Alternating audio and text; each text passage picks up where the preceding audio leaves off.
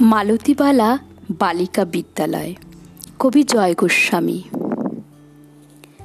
বেণীমাধব বেণীমাধব তোমার বাড়ি যাব।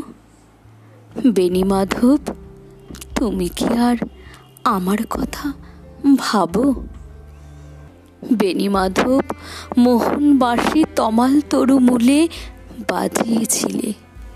আমি তখন মালতী স্কুলে ডেস্কে বসে অঙ্ক করি। ছোট্ট ক্লাস ঘর, বাইরে দিদিমণির পাশে দিদিমণির বর। আমি তখন নবম শ্রেণি, আমি তখন শাড়ি। আলাপ হলো বেণীমাধব সুলেখাদের বাড়ি। বেণীমাধব বেণীমাধব লেখাপড়ায় ভালো, শহর থেকে বেড়াতে এলে আমার রং কালো। তোমায় দেখে এক দৌড়ে পালিয়ে গেছি ঘরে। বেণীমাধব, আমার বাবা দোকানে কাজ করে। কুঞ্জে অলি, কুঞ্জে তবু ফুটেছে মন জড়ি। সন্ধেবেলায় পড়তে বসে অঙ্কে ভুল করি। আমি তখন নবম শ্রেণি, আমি তখন ষোলো।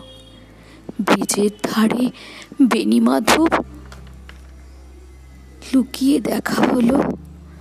বেণী মাধব বেণী মাধব, এত দিনের পরে সত্যি বলো সেসব কথা এখনও মনে পড়ে? সেসব কথা বলেছ তুমি তোমার প্রেমিকাকে? আমি কেবল একটি দিন তোমাকে তার পাশে দেখেছিলাম। আলোর নিচে, অপূর্ব সে আলো। স্বীকার করে।